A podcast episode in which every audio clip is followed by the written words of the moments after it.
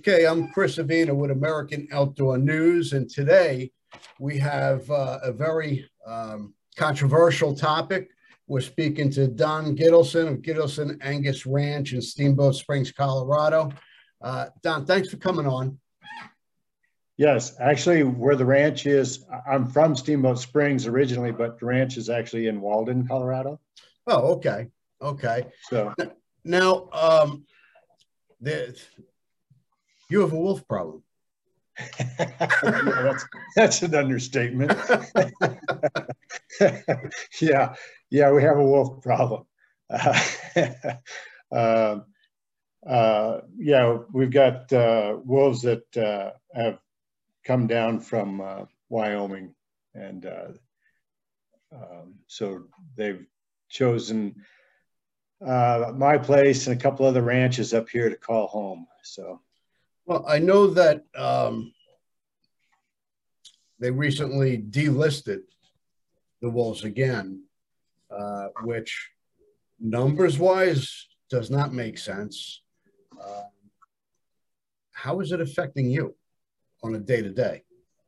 So right now we don't get a lot of sleep. Um, so I, we have a few people that volunteer that come up here, and uh, they spend um, part of the night out there, and then I, uh, either myself or my wife or uh, my son, uh, we'll um, spend a portion of the night up, uh, making sure the wolves don't come into the cows. Mm-hmm. Uh, we've got a uh, flag fence up that they put up, um, but we're not sure that it will keep the wolves out. At some point, they'll figure out how to get through it. Uh-oh, so, yeah.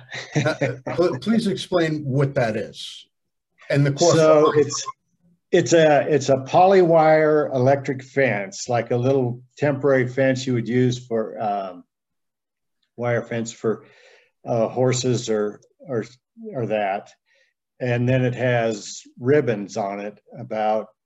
Probably eighteen inches apart that are probably about three feet wide by, oh, I bet they're close to eighteen inches long. And they're supposed to um, wave in the wind and that. And that's supposed to scare the wolves. And then the electricity is supposed to help keep them out too. So they got, they have a small charger on them, a solar charger on them. Um, well, I, I've seen these fences, and they don't look very high. No, so they they they want it low enough the wolf can't go under it. What about uh, over it? These are big animals. Yes, so they could jump over it. I can tell you that they can jump as high as my chest because I've seen them do it over a, uh, a wire fence. But uh, yeah, the I think the fact that it's the flags waving are supposed to scare them. They have been up to it and right up to it. I think most animals can sense when there's electricity running through a wire. And so I think they sense that. Now, unless they touch that thing with their nose, uh, they have enough hair that it's not going to shock them. So if they try to go under it or something, they really won't get shocked. Uh, I, I accidentally touched the wire once, and it's, I would say it's uncomfortable, but it's not, um, I've used electric fence to keep bulls away from cows and things like that. And the ones I use for the cattle, um, if you touch that, you, you don't ever want to touch it again. And nope. this, this fence is not that. So, I don't know how much, uh...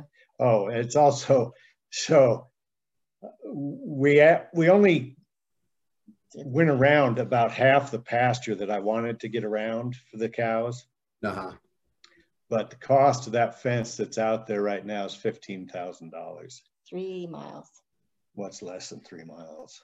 So, it's uh, yeah, it's expensive. That's, a, that's so, a big expense to swallow, especially well, when you're losing uh, your investment. Could be on a daily basis. Yeah, so I don't have to pay the, for the fence right now. The U S D A is, uh, they, they supplied the fence. Uh, they had to go get part of it uh, in Montana, but uh, so, and then uh, Defenders of the Wildlife uh, supplied uh, a third of it, mm-hmm. a third of the fence for them to use. Now, if something happens where that fence gets damaged, then I have to pay for it. Uh, but um, you're dealing with wildlife. It, yeah. Well, so if the cattle do, if the cattle come up to get it, uh, if the, I guess they'll eat the ribbon and that, and so uh, that stuff costs over four thousand dollars a mile. So then I would have to pay for it, and which is why we cut a pasture in half. If we would have been able to go all the way around the pasture, uh, the cows wouldn't be able to get to that ribbon. Yeah. But uh, it also took, I had uh, a bunch of the local ranchers volunteered to come out here. So we had over a dozen people here for six hours to put that fence up. And that's just on your ranch? That's on my ranch. And, and, the, and the pasture that we did is the largest they've ever done. And then wow. It's not... Um, we we didn't do a, at least what I consider a very big section of ground. Well, let's let's try and put things in perspective here. Uh, people and, and these um, uh, animal activists, they see the wolf as uh, a cuddly dog. These are big animals. Compared to a dog, what's the size difference? So they're more the size of what you see the big guard dogs. So like uh, Saint Bernard, uh, only that's a, that's a big uh, only only not as cuddly. So yes, they're they're they're very big. Um, I get people here uh, when we've had hunters here that. They'll see a track and they'll go, well, we're not sure if it's a coyote track or a wolf track. And I tell them, if you're not sure, it's a coyote. Yep. Because when you see a when you see the footprint from a wolf, you you are not going to mistake that for a coyote. They're they're much larger. So, and um, I wouldn't.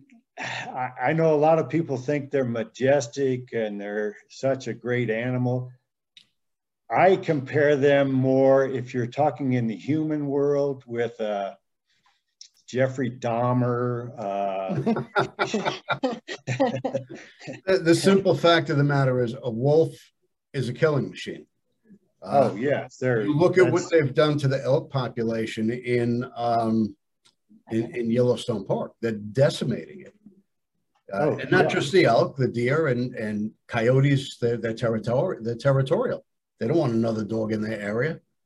No, they they go after the dogs. I mean, up here they look for my dogs. I can't I can't have them outside when I'm not around.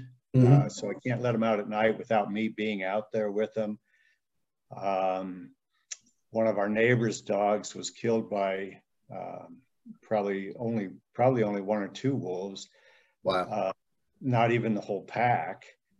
Um, And, you know, what they, with the cattle here, uh, the one cow that they tore up, they actually had an elk at the same time. Um, wow. And they didn't, they didn't kill or eat any of them. I mean, they did kill a coyote at the same time that they were after the cows. So, yeah, I mean, they, and they're, right now they're teaching their young to kill. So they don't even, they don't even kill something to eat all of it. They are killing it to teach the young to kill. The training ground. Yes. Now, so, prior to them being delisted again, what were your alternatives to protect your animals, your, your pets, your livestock? What were your alternatives? How did you, um, how were you able to uh, deter these animals? Okay, so until we had three animals dead, our our alternative, and, and a lot of this is because we have a governor that um, hates the livestock industry, yep, and loves the wolves. Um, my alternatives were to sit and watch it happen. That was my alternative. I was not supposed to be chasing wolves away, uh, not shooting at wolves, you know, no, no, had nothing I could do to keep them out. So the fencing that we have now, we weren't allowed to use that. Uh, we weren't allowed to use sound to chase them off. Um, basically sit there and watch your animal get killed. That, that was our alternative. Okay, so wolves come in, they kill one of your cows. What is the financial um, repercussions for you, for one cow? So uh, where I'm at, we live at a high elevation. So we're, um, the ranch itself, the house is at eighty-two hundred feet and we go higher than that. Mm-hmm. So cattle don't handle high elevation that well. If I were to go to uh, a lower elevation buy cattle, they may not survive here. So the cattle we have here and the other ranches up here, their cattle are selected to live at this elevation. Uh, so we can't just replace them that easily. Yep. Um, now I sell bulls for people in the higher elevation. So when I lose an animal, I lose uh, a cow that's bred, I lose that calf too. So that's part of our income. Um, it's, it's not something that you can say, oh, they'll pay you for it, mm-hmm, and you're reimbursed. No, that's, that's like any business. If you take away the way, the, the means that they make their business and say, well, I'll just pay you for your loss for your loss of that day. Yeah. You can't sustain a business that way. So it's not just the loss of the cow, it's a residual loss of income. Yes, correct. Wow. Okay, so now um, they're giving you these fences that they think are going to keep the wolves out um, as part of a cost prevention. Uh, the other alternative they're recommending is guard dogs.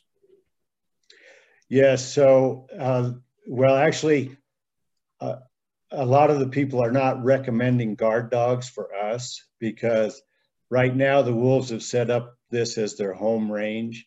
Mm-hmm. And I have about eight or nine wolves here, and for guard dogs to be effective here, I would need to have more than that number of guard dogs. And dogs are an attractant to the wolves, so they're, yep, going to seek out dogs. So in my situation, they're not really recommending guard dogs because uh, they're, they're afraid that the dogs will just get killed. Mm-hmm. um, so basically, they want you to, to um, create your own pack and and have one gang against the other, like the uh, the Sharks against the Jets. That's that would yeah. So that's a that would be a very yeah. That's kind of the situation. It's uh there there are people that are going to do that. Um, the other the thing that you need to think about is if you're against dog fights, then that is the exact scenario that we would be setting up. That's something to think about that they obviously have not considered. Yes, so it's that is that is truly the scenario that you're setting up now. In the sheep industry, and that that's that's their best, uh, you know, the you know best way that they can keep wolves out of their sheep. Um, it's not it's not an ideal situation for anybody. Well, I, I know the wolf numbers should be regulated by the state, like any other species, uh, not on a federal level. I mean, you look at the wolf population uh, and the management levels in Michigan, Minnesota, Wisconsin, um, they're, they're at all-time highs, and they're tipping the scales in Oregon and Washington. let alone Alaska and uh, Canada. I mean, it's not an animal species that's on the decline. They, they could have multiple litters a year, and that puts your livelihood, your pets, your game animals, and yourself in tremendous danger. Yeah, so it puts all the other animals in tre tremendous danger. Um, I, I do get the comment of, what do you think will happen when they, you know, are you afraid they're going to come after you? And my, my answer to that is, please, please don't come after me. Because we can't shoot them. Yeah, that's the only time that I can actually uh, shoot a wolf, is if it's, if I'm in danger. Yeah. Um, but uh, yeah, they, it puts, you know, we, we have people come here to hunt. That's part of how we make our, our, our livelihood here on the place, as do most ranchers in the West. Um, it also, our wildlife people here, most of their income has to come from the sale of hunting licenses. So we have put a species in the state that will decrease the number of licenses they can sell and increase the cost to them to manage. Yes. So, you know, just what every business wants to have. So you're the governor of Colorado. What's your solution to uh, the wolf situation? If I, so they they need to manage the wolves. So the Parks and Wildlife, and I think the people on the ground here understand that. But in the state of Colorado right now, the governor has his fingerprints all over everything that says wolf, or mm-hmm. looks like a wolf, or is a wolf. And uh, but. If they manage it like they do the rest of the species, so they manage them in game units, so as soon as one unit has the number of animals that they need to, uh, they start having hunting. And now we are, because of them getting listed again federally, that takes it out of the, uh, the hands of the governor right now. Yeah. And which the only person I think that doesn't really right now understand that is the governor, because he, he still thinks that he has rules in place too. Yeah. But it, it, you know, it, it's, it, it's comical, but it's scary. Oh yeah. Because it, it's, it's affecting, well, they, they affect the whole ecosystem. Uh, And they fail to realize that, that it really does need to be managed on a state level and not a federal level. Uh, you know, like Canada has, I don't know, sixty thousand wolves, give or take. Uh, they're not going to stay in Canada. They're not fenced in. They could come down here, no problem. They're, they're wild animals. They're, they're you know, they're, they're free to roam wherever they go. Yeah. For us in Colorado, though, honestly, at this point, we don't want Colorado to be in charge, because the governor would not let us control them at all. Whereas federal regulations, if they're a problem, eventually they'll let them, not us, but somebody control that. Mm-hmm. Um, so for right now, it's not horrible that they are relisted in Colorado. Um, Yeah. Not an ideal situation if we had a different person calling the shots, I guess. Yeah. Well, I mean, it's a kind of subjective uh, thing. If your life is in danger, they're coming after your cows, and you kill a wolf. How do they, you know, how do they know you weren't in harm's way? I mean, who's to say? They're gonna they're, they're gonna second guess you when they're not there to see it.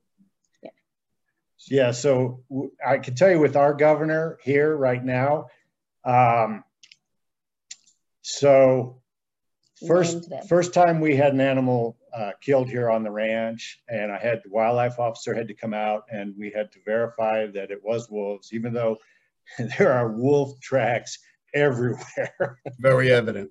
Yeah, it would. I mean, the the normal person would have showed up there and go, you know, two seconds. Yep, it, this is a wolf attack. But we have to prove that the animal was alive before the wolves killed it and ate on it.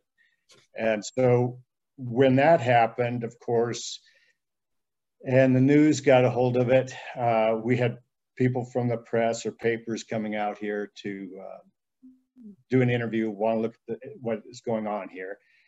So I contacted my local wildlife officer and I said, you know, listen, I'd, I'd like it if you came here. They're going to come here. I don't want to answer questions that are, you know, questions for wildlife officers. Mm-hmm. I said, I'm not comfortable with answering questions that you should be answering. So he had to call his boss, and then I got a call back um, from further up the ladder that they cannot answer any questions about wolves without it going through the governor's office. Wow. So that's how it's been with every single time we have something here. When the press is here, they have to wait. Uh, it usually takes them about sixteen hours for the governor to get out of bed and to be able to answer questions about wolves. So um, I know that they they had for a short period of time, they had a a wolf kill, a cow that was a wolf kill on their website that they had to take down. Um, so he's very much in control of the wolf situation. Uh,